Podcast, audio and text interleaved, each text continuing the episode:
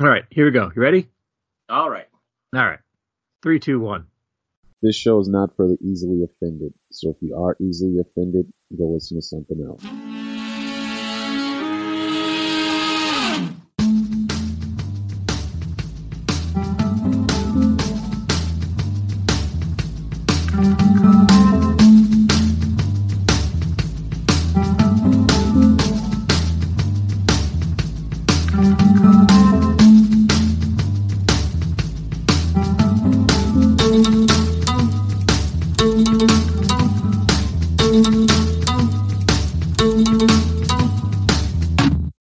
Folks. Welcome to episode 400 something of Marvel Noise. Not just kidding.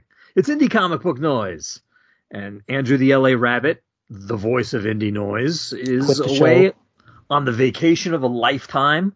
So you've got the B team. I'm Steve Raker, along with WWX Kevin and Phil. Good day. Well, he wanted that vibranium. So, I mean, there's only so many places you can find that stuff for cheap. Uh, I didn't want to say Kevin, but he was trying to visit you up in the ice box, and I think he took a wrong turn at Albuquerque. I, I feel like America's gets bigger winters than Canada now, though. That that may be, but unfortunately, I, I just keep, keep getting rain here in upstate New York. Uh, Indie Oh. Comic Book Noise is a podcast that comes out whenever we feel like putting it out. Whenever we've got the content, all the podcast that's fit to post gets posted. There's a post Does- joke in there somewhere. Isn't it also uh, have various lifestyle brands or something like that? Well, the various life by lifestyle brands are brought to you by the uh, Deliberate Noise Network, run by our benevolent overlord Derek Coward, and he keeps the lights on and does all the tech stuff that we don't know how to do, and we just get to make noise. It's a pretty good deal. true. Not too And we never say anything truly controversial.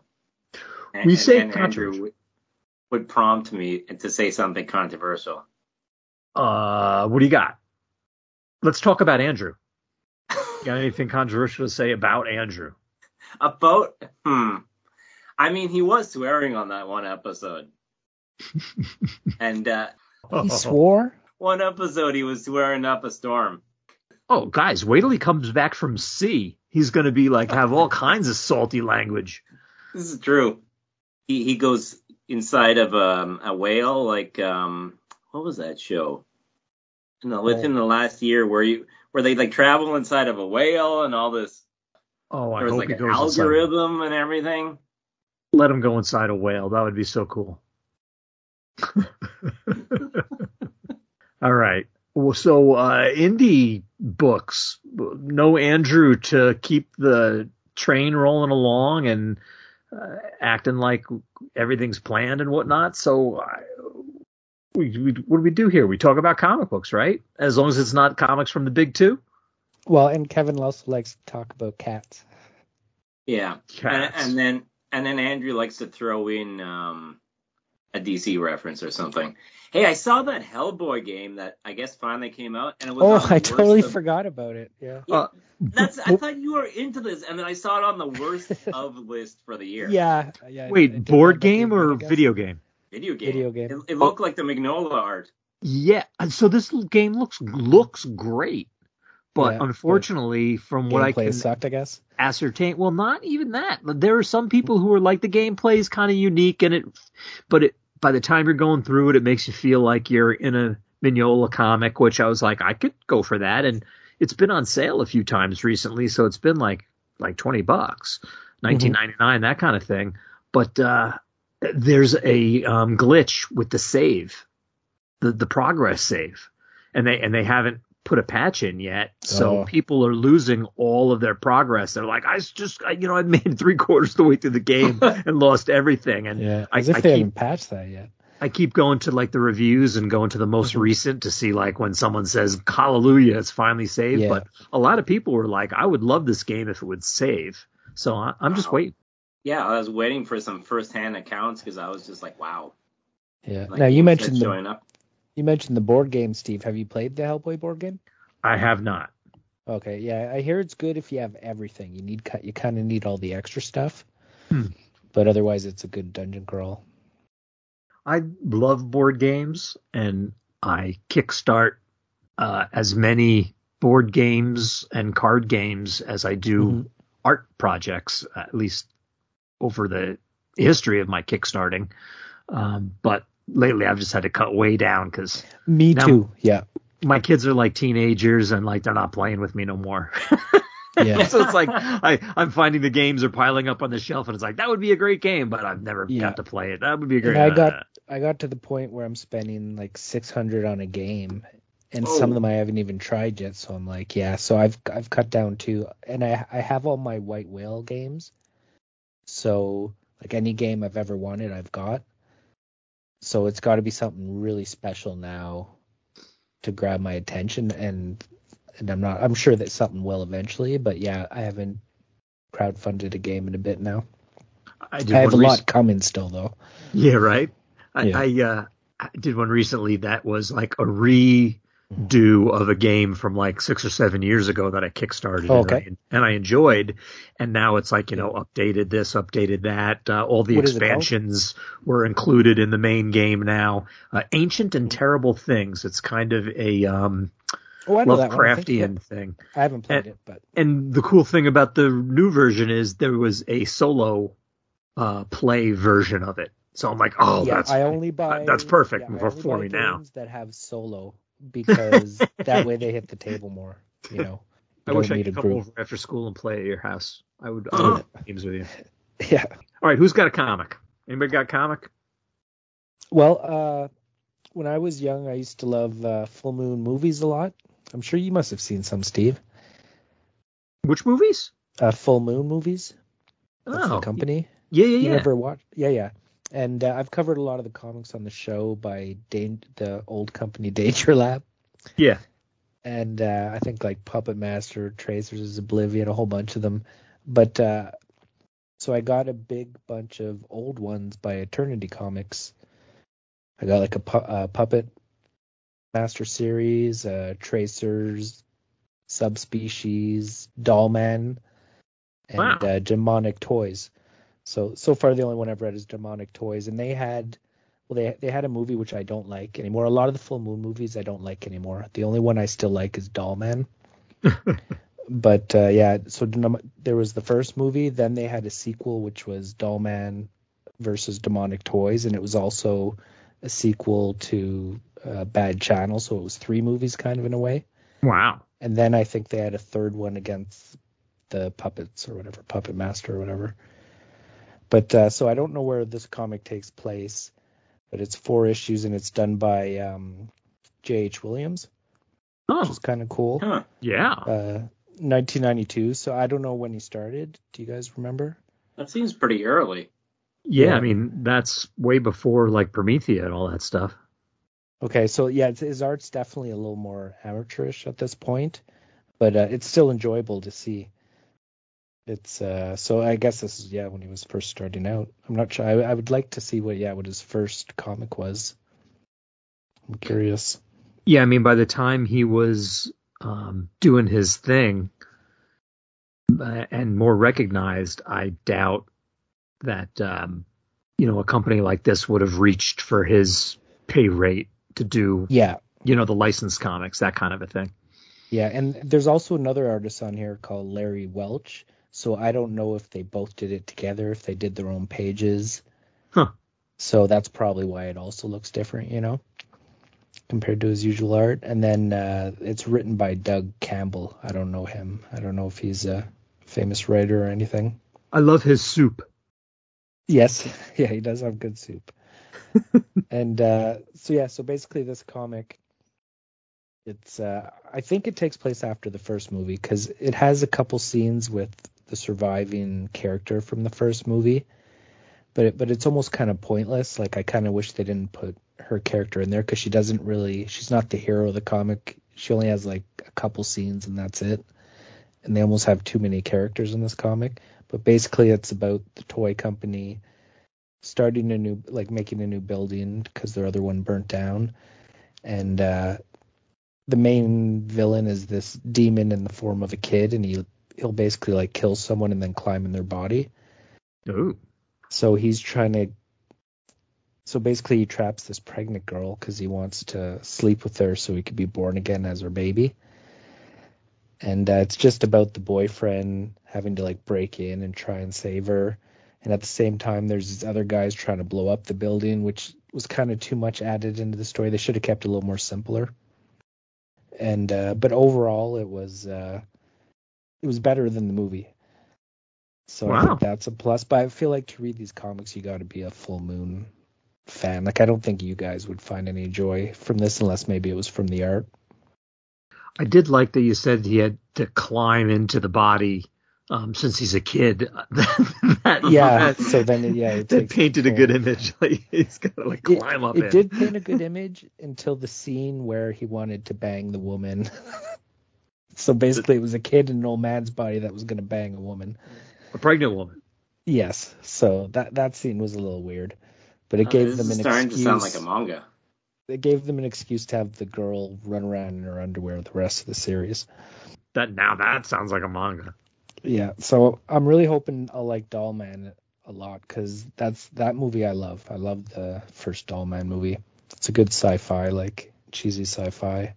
Yeah, And I, I wanted to read Tick 100. Did you ever read that one, Steve? I feel like you would have maybe. I did, uh, but Yeah. back in the day, quite some time ago. Okay, yeah, because it's the Invincibles crossover, and I only read a bit of it. But one thing I loved about it is they had this two-page uh, like spread of all these little panels, and like they were fighting these jelly beasts, and as like the jelly beasts were like getting exploded from their punches and stuff, like it looked like an invincible, violent, gory scene. Oh, funny.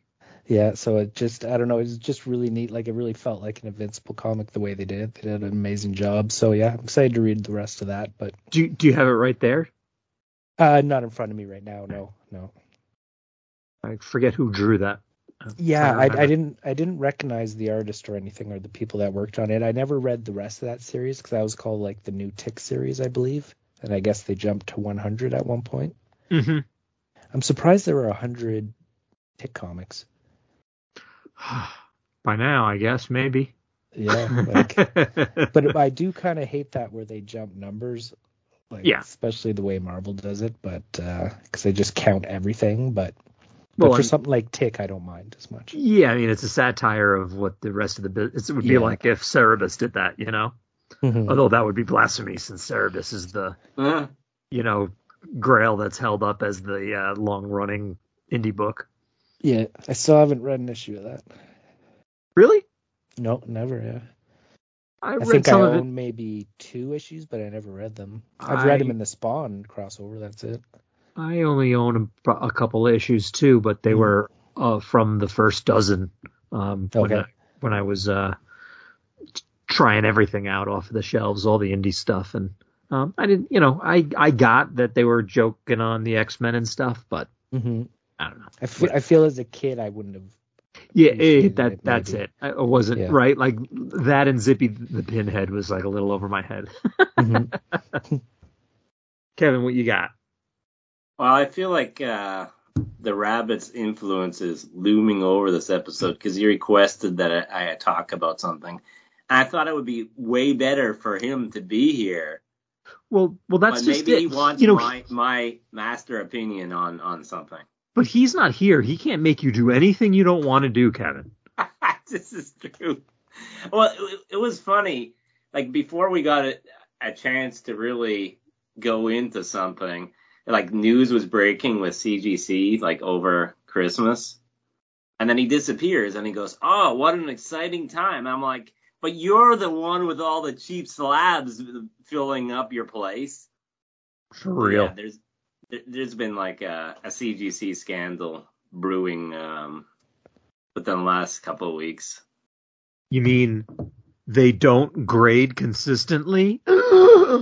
Nothing like that. I think everyone knew that, right? I mean, that's what why you say you you buy for like the book that you're like you look at the book you're buying. You don't buy for the grade. You buy for the book. yeah, well, if you open the thing up and the book isn't in there, you're in big trouble. and with the scandal, um, it would have really made a, a a lot more sense too, because apparently someone, I mean, I'm sure this has happened before. Like as soon as you have money involved, heck, even when you don't have money involved, people do stupid things at, for like no reason. So when there's money involved, especially with like art and comics, and it's like I don't know, ten thousand dollars or something, like someone's gonna try to like commit fraud and and make a lot of money, right? So they put a good cover on a bad comic or something?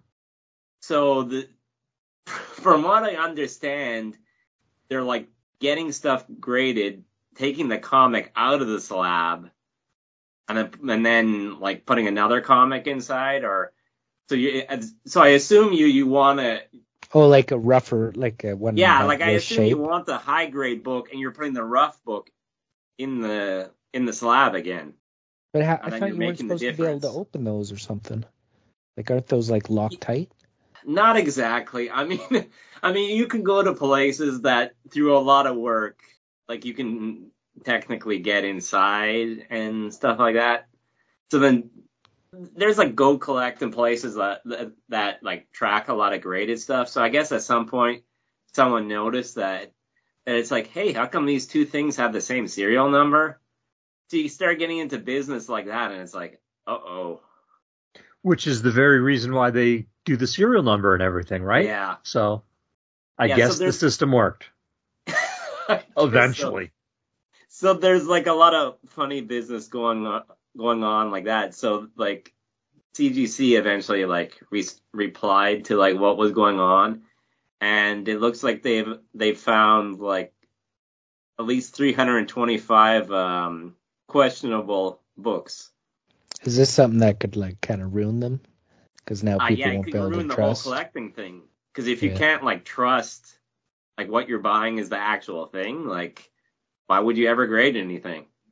hmm So, yeah, there's a, been a, been a lot of uh, discussion and, and craziness like that, and then Go Collect has put out a like a, a little statement too, because they, they want to like gather all the sales and tell you Sure. what the fair market value is over the last 30 days or 90 days or or whatever. So it's been uh, it's been an interesting time as uh, as the rabbit has said because uh, Because he collects a bunch. he gets a lot Yeah. of those. I mean, what's next? NFTs? Yeah, right.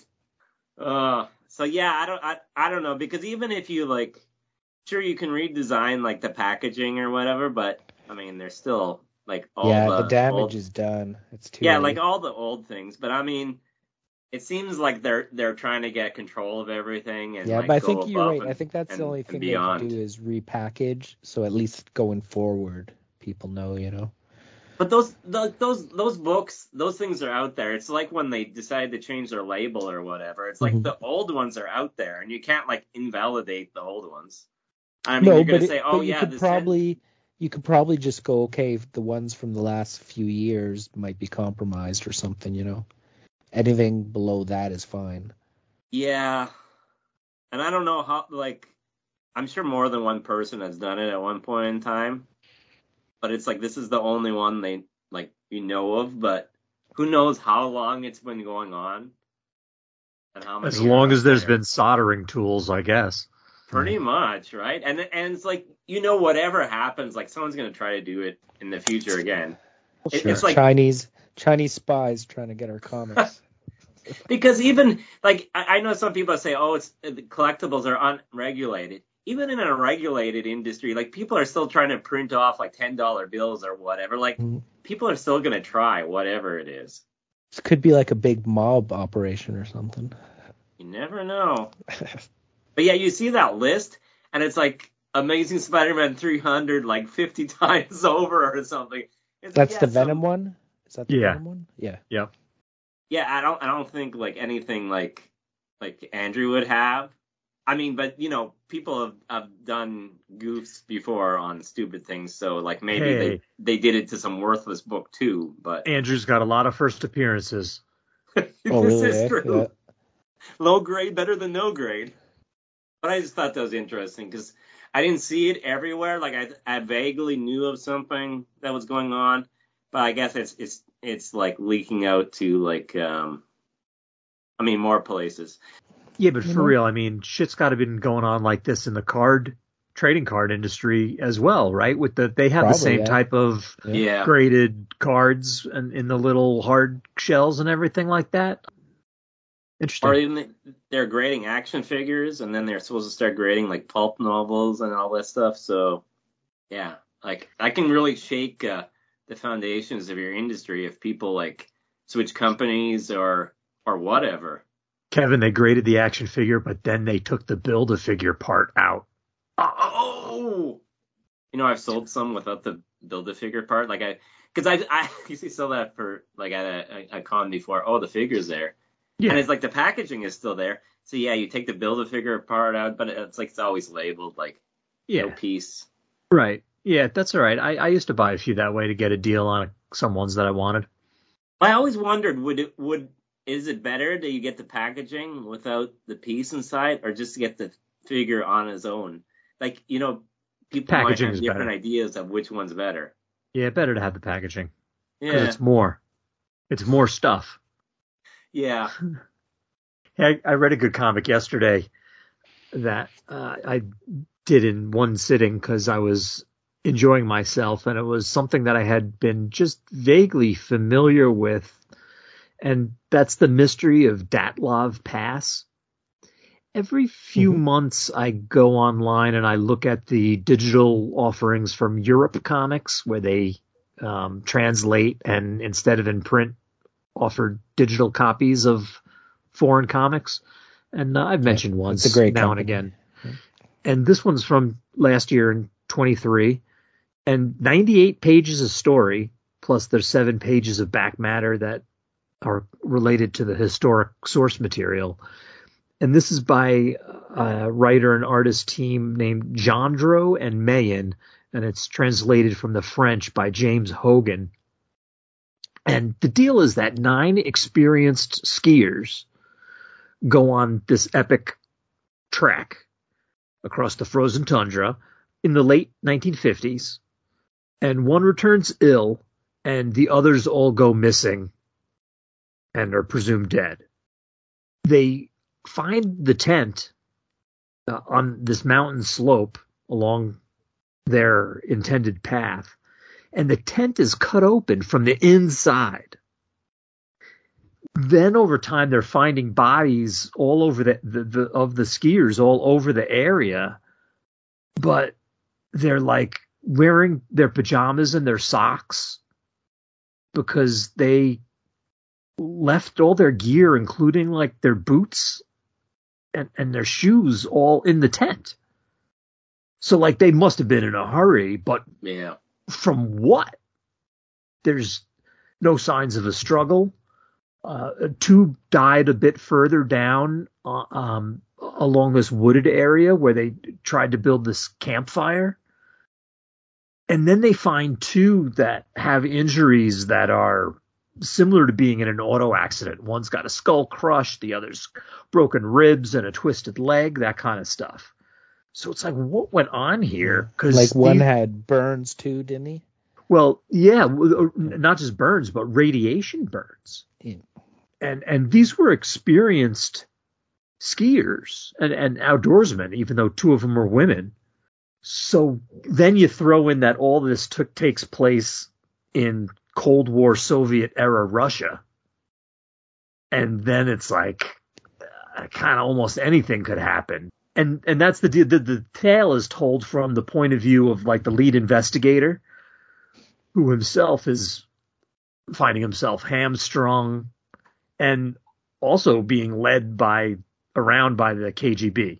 Okay, that's a lot like that TV show that Kevin was talking about there. That's what All it's right. about. Yeah. Like he can't get certain questions answered. He can't um, keep the case open as long as he wants to. He can't follow up on certain uh, areas of interest that he wants to. Like there were multiple reports of these glowing spheres in the sky.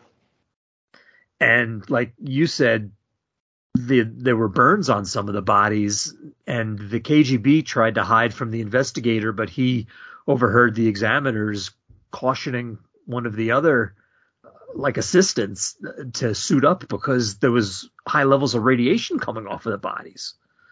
So it's like, what the, f- you know, happened here?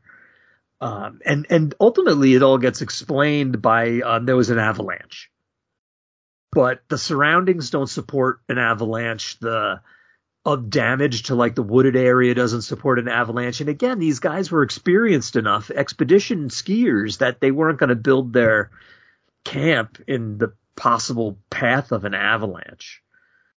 So the story alternates between the investigator trying to overturn clues and new evidence being presented to him here and there. We found two more bodies or this, that, or the other thing. And then his ideas of what must have happened to the skier. So it kind of like jumps to like the skier's story as as best as we know. Um, and it's just it uh it's it's just weird because you can't you know trying to piece the clues together but also not really being able to have a fair shake at it so no one really knows well what happened. Uh, the the radiation actually is from two of those guys. They did like ra- radiation cleanup or something at a plant. oh is that and so The, and the lanterns they were using uh, kind of gave off radiation. It- Yeah, like there's a pre- really cool uh, like 20 minute uh, documentary show called The Why Files on YouTube. I don't know if you ever seen it, no but he he kind of for fun goes through the conspiracy stuff. He's not like Oh, a crazy or whatever, but at the end he kind of explains what most probably happened, and it's like bang on.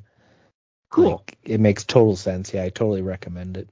Excellent. that Because like I, when I mentioned in the, our pre-show communications that I was uh, going to talk about this book, and you guys Mhm. said, "Oh, I've seen like documentaries about yeah. this." or Oh yeah. There's that's horror like, movies. There's I- video games. I had no idea stuff. this Yeah. was a thing like that. I just sort of knew Yeah. about it from my uh, mountaineering um, uh, history knowledge stuff. Yeah. Because Yeah, yeah, I it's, some of those- so those bizarre how the bodies are and stuff. Like it's it's when you first look at it, it's such a crazy thing, whatever happened. But Yeah. once you start kind of going through everything, it's like, okay, this is probably what it was. Yeah, some of those hi- history or like Discovery Science channels are like, what can we have on here? So inevitably, it seems like you, you get off onto like the Loch Ness monster or ancient aliens or Yeah, Weird Wi-Fi, they kinda expeditions and all that type for, of for stuff. fun, but yeah. Oh, I was see. I thought I figured the comic you talked about was gonna go into something supernatural to explain it, but I but yours was like I guess like the real story, right? Well, I, I um, you know, it's a comic book, so I don't know what, Mhm. what you know. They're trying to they portray what's happening to the yeah. Um skiers, so that's all Well, conjecture. Like as far as people on. pairing off and having a relationship or things that they Mm-hmm. things that the investigator with his smart mind like was trying to put two and two together and thinking about how they must have been acting and you know they must have been having so much fun that day you know who knows what they were at if they could have been sick with dysentery someone could have gone crazy uh they, they- who they talked about like a bear animal attack that who who knows but Yeah, because stuff. one was missing a tongue and eyes, maybe I think it was. Yeah, but they were face down in the stream, so it's Yes. like the insects could have and the worms could have eaten it out. Uh, It's weird stuff. All right, you're up, Phil. No, that's all I had was those. Because usually I squeeze them together. You know, I kind of added the tick a bit. In there. That's true. All right, and, Kevin. and Andrew says that's okay, Phil. We got some more books. yeah, exactly. Come on, do your line. Say that thing that Andrew says. I can't be Andrew. I can't be Andrew for You, you. you're Yeah. you're Andrew now. You're indie Oh. podcast You're, dad. you're you're Andrew. I'm Andrew. I don't know what that means, but It means I can't wait to go play with my toy collection after this episode. oh, I'm I'm not sure. I'm not sure what I read. What I read, guys. I'm not I'm not sure what happened. But anyhow, I guess it's coming out in on February 14th, 2024, uh, according to the The previous day of website. love. It's the day of love. Oh, I've never noticed that. That's weird. Is is uh is that also does New Comic Book Day fall on? It does. Well, unless you think New Comic Book Day is the thirteenth. I mean, I maybe, maybe I you're do. a fan of the distinguished competition and you like the thirteenth. But I, I'm gonna call it the 14th for all intents and purposes. New Comic Book Day is still Wednesday, right? In in my heart, In your heart, Yeah. You're you're not dead set on like Who knows? Because something. because from, aren't a like, lot of the companies kind of leaving? Aren't a lot of the companies kind of leaving previews? So who knows what's gonna happen? I was just going to say That's there. You it, it used to be Fridays. Fridays was Oh, that was kind of yeah. fun getting the comics right on Friday. And wasn't it like it's been all over the place over the years, right? Like I remember it being other days. I think even. Uh, Fridays and Wednesdays were what I always remembered. Wednesdays, even when I was younger, uh, like in the earlier '80s, but then then Fridays, and then in the '90s it moved to Wednesday, which was great because uh, new music here in the states, the record shops would get their new music on Tuesdays. Yeah. So the new music would be on the shelves on Wednesday, and my LCS when I was in grad school in the 90s in Boston was in Harvard Square, was the New England Comics in Harvard Square, the uh, publishers of the Tick. And uh, so every Wednesday, my ritual was uh, to take the train in, or once I had a vehicle, uh, drive in after work uh, to Harvard Square and hit the comic book store and the two uh, the Tower Records and the H uh, H and M H and V. Uh, I forget. It was some big big S two story record store that was great. That was that was awesome. I did that for like two three years almost. Cool. Wednesday Warrior.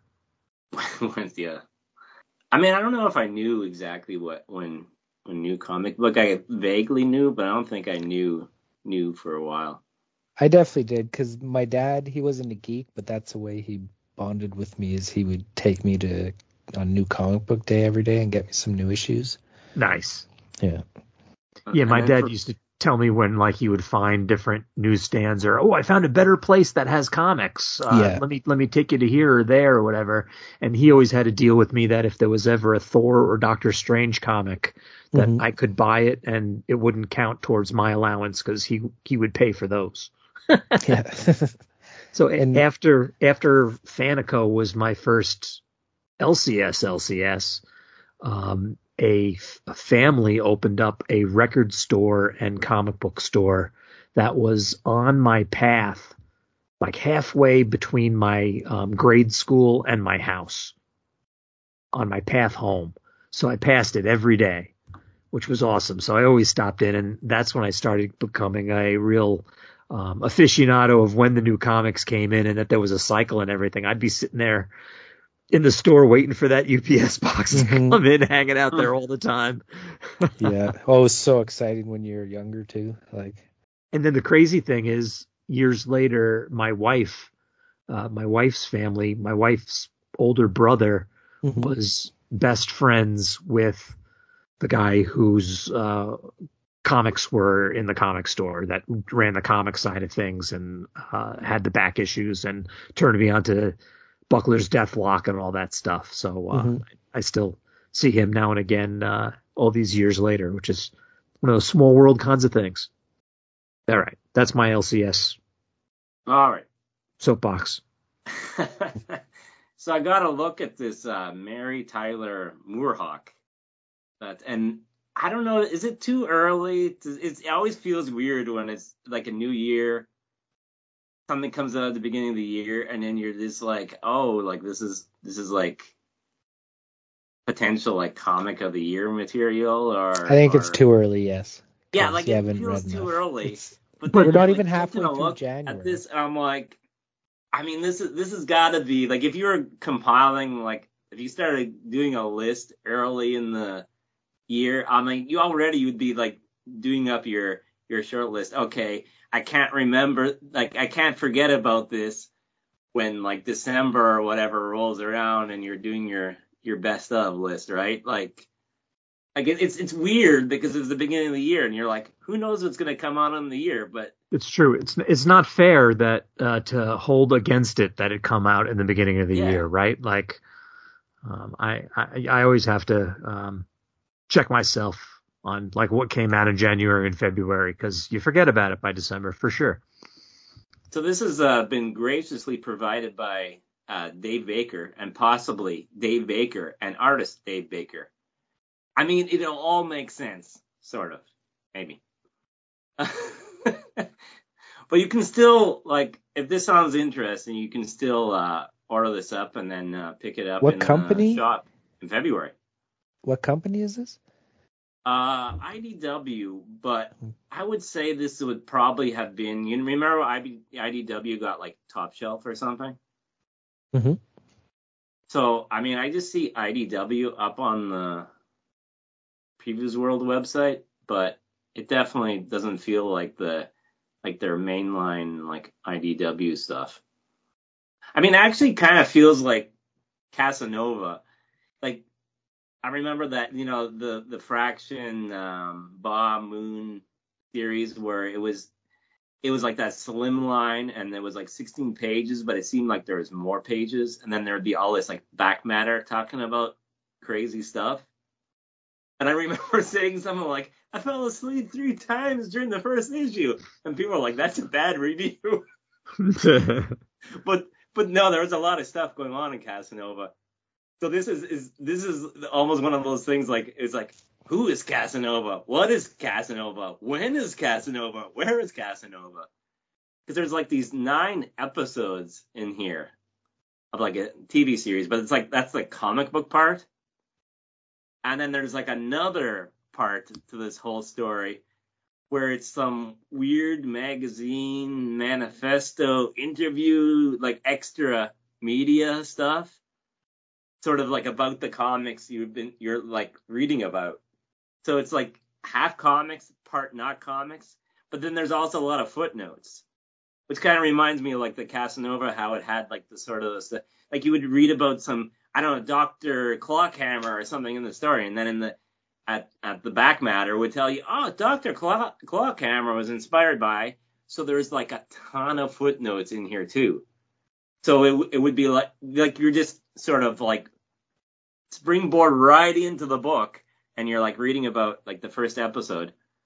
And then it's like all these like comic booky things like crazy organizations you know your like your acronym organizations and a lot of those crazy supervillains the whole Jonny Quest and and gi joe and all that type of stuff.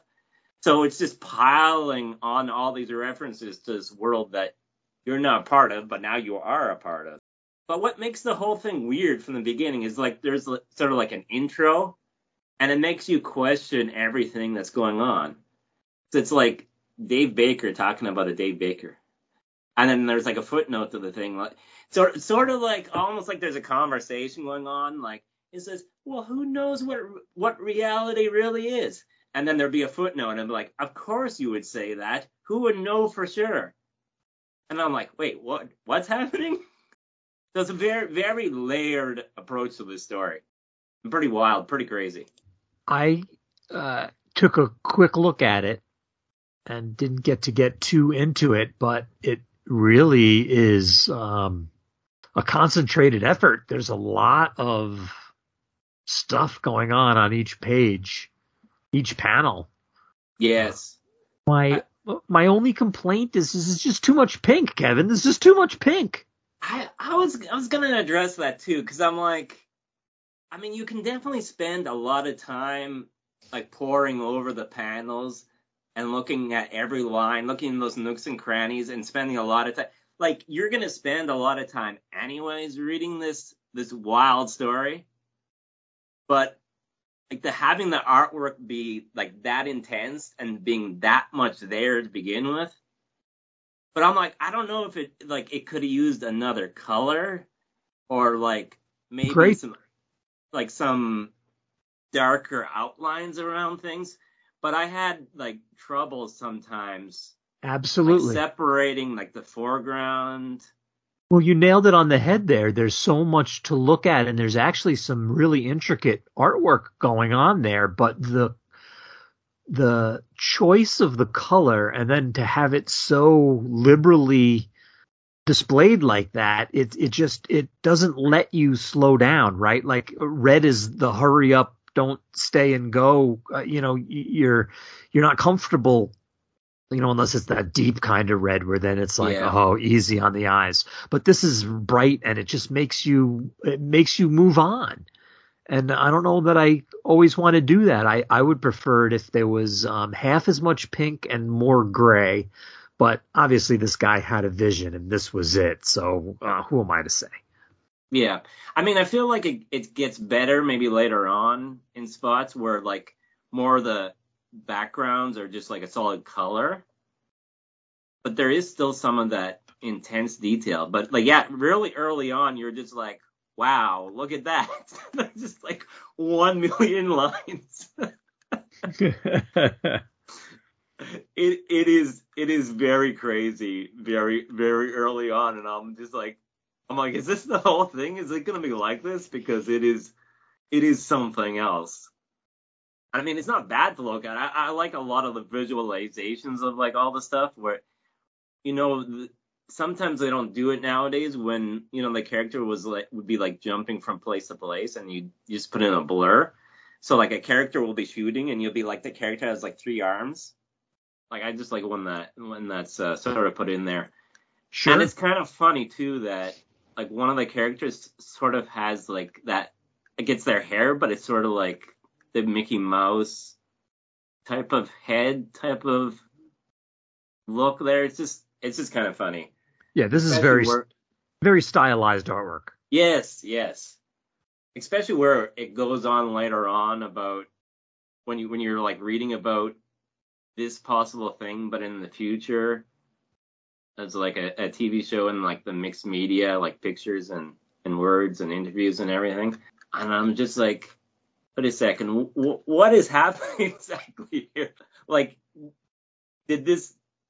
They have sort of have this thing about about it being dropped on someone's doorstep from the future, and it has that that weird vibe to it through the whole way through this.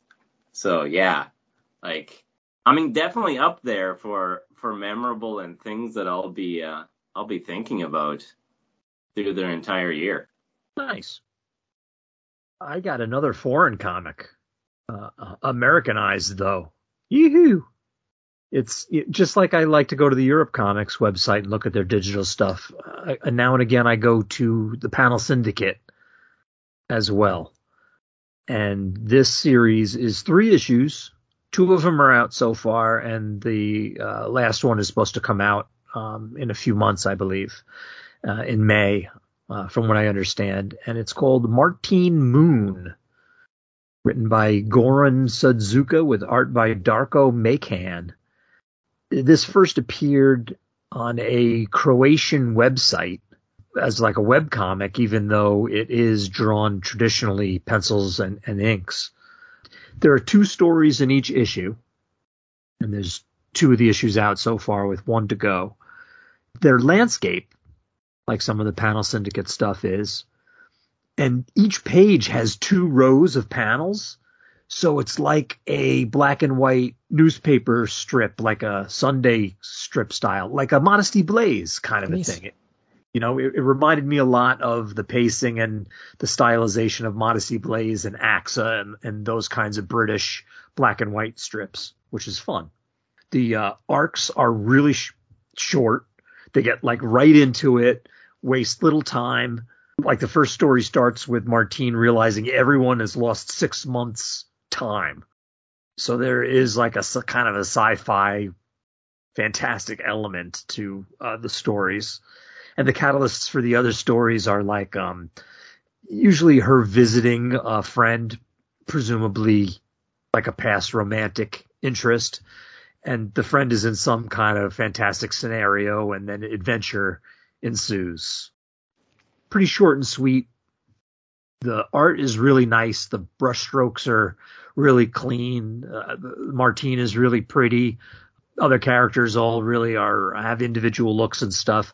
There only seems to be one other, maybe her girlfriend, who uh, appears in any more than one of the strips. Otherwise, she's visiting this guy or coming to this premiere or doing some kind of a thing. One of the adventures involves a thawed out, perfectly preserved and alive, like Iceman from the past. There's one with Christ's waiter looking for the Holy Grail after all these millennia because it's to end his curse of living forever. and then the other one's like a like a Twilight Zone esque mystery that surrounds the events of 9/11.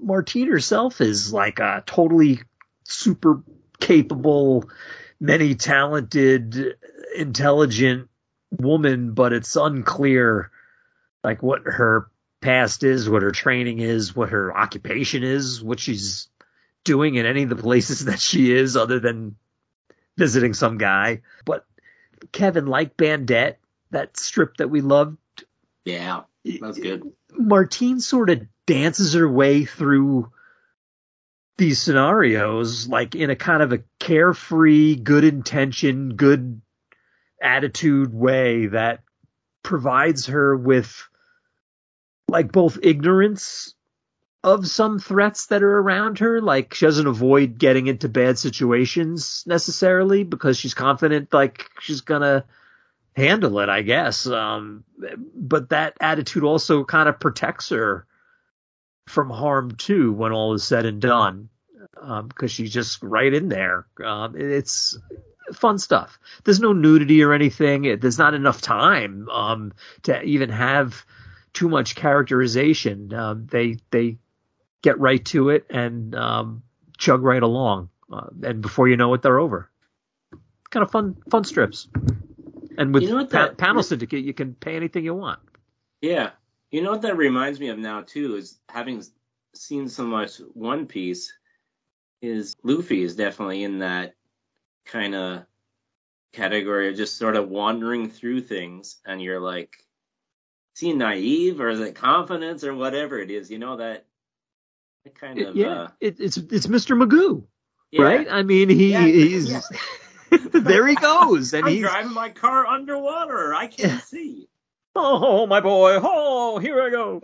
He's walking on the girder, and it like lowers to another one, and he never falls. He doesn't know, Yeah. but then he doesn't lose his balance because he doesn't know. Too funny. Got one more, Kev? We're gonna make me go for a twofer. I don't really have it. I mean, I, I could bring something up. I might have. I don't think I brought it up before, but I was just m- more, I guess, taken by uh, stuff like, uh, what are the odds? These these are these are questions I have. What are the odds that uh, this criminal, Brubaker Phillips criminal, um, actually gets made under, unlike something like that, Wagner's Grendel? Yeah. Hmm. So I- there's been some like cool announcements or um, just like continuation of uh, of things, that I'm like, I know. I guess I'm excited for for a future uh, comic and adaptions and everything, and what uh, what could be. yeah, with Hollywood chugging along again, now it's time to decide what projects, places we're going to keep, and there's been agreements and reorganizations and et cetera. So it's almost like they get to start fresh with a clean slate, but also have all these things that were sort of already presented that they could continue with if they wanted to. Where um, it seems like uh, it should be a land of riches for production companies right now, as far as options. Yeah, but probably not not quite as not not the uh, crazy 500 hours of excess that uh, we've been used to, which wasn't really sustainable, anyways. Yeah, well, give it time. We'll see. All all the streamers and cable companies are raising their prices, so exactly, something's gonna happen. there may be more shows coming. All right, I got one last one to finish us off with then, Mhm. and that is five issues from Scout Comics in 2021. It's Midnight Western Theater, written by Louis South South Ard. So maybe it's like Southard. Hmm. My bad. Sorry, Louis. And art by David Hahn, whose uh, line we're pretty familiar with. So, uh, Mis- Midnight Western Theater, think hack slash, but it's a Western. I feel like I might have read the first issue because I do like Scout Comics. Th- There's this kick ass girl who has a cool look and a cool design with kind of a dark side and history worth exploring, who's teamed with a proper Englishman type who is a vampire. And they go town to town helping people and fighting monsters. the uh, they interdisperse what's going on with flashbacks to this girl's origin.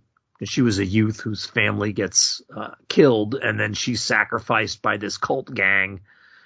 And her upbringing and coming of age is what gets explored in the sequel five issue series, Midnight Western Theater Witch Trial, which is drawn by a different artist who I'm forgetting right now. And I only have the first issue of that. So I was going to wait uh, to read it until I seek out the others. Uh, but the, the premise makes for a pretty good done in one monster of the month. And, and sometimes the monster is man, Kevin. Um, you know, and they at the same time as doing the monster of the month kind of thing, they're also filling in this backstory of hers and having like events like you know the band breaks up and then they get back together and that kind of stuff that kind of ties the uh, adventure of the month with last month's. Um, so it's it's fun. Uh, a good good little series. And and the character interplay is, good. Actually much better than hack slash i would say. The art is david hahn who I, I don't know about you guys but i like his stuff Mm-hmm. Yeah, I, I I can't say there's a series that I really identify him with, but yeah, I definitely know his style. maybe the you know no, I I'm think I'm mixing him up with that guy or that guy. Yeah, he's one of those type of guys. he's not Brian Hurtt, you know. He but he's close, you know. Yeah. All right. I think that makes for an episode, uh, uh, Andrew, the LA Rabbitless episode of Indie Comic Book Noise.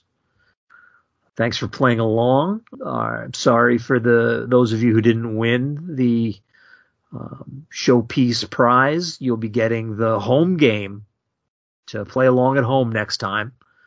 And this episode was brought to you by Rice-A-Roni, the San Francisco treat. And Gator Croc Seven. Should that be my bid for the year? Just, just introduce or somehow have characters from uh, from Mary Tyler uh, MooreHawk just just show up. Like I like some of these names. Like Yeah. have, uh, Foxtrot, Gator, Foxtrot. if you manage to take little splices and and disperse them out throughout the year, then we'll still remember the book at the end of the year when we're Exactly. uh, trying to give our year end praises. Uh, how about Sin Dealer Gucci Hellbox? Oh man! All right, this is when uh, Andrew expects clever catchphrases. What do you got, That's all I got. I'll workshop something. Phil? Have you seen Heavy Metal Comics' um, cannabis products? Like they have new stuff? they're like they have designed like um boxes of uh all different kinds of cannabis products where like they're using images from the magazine and the Mm-hmm. classic heavy metal logo and all that stuff and it is uh some really clever stuff. Look it up online. There's Yeah, some some really cool cool things and what a clever branding for the metalverse to act like they're pushing the boundaries of uh, psychedelia uh, Mhm. and reality as well as art and story. Fun all right gang see you next episode later Uh, insert Andrew's creepy music or something here. Yeah.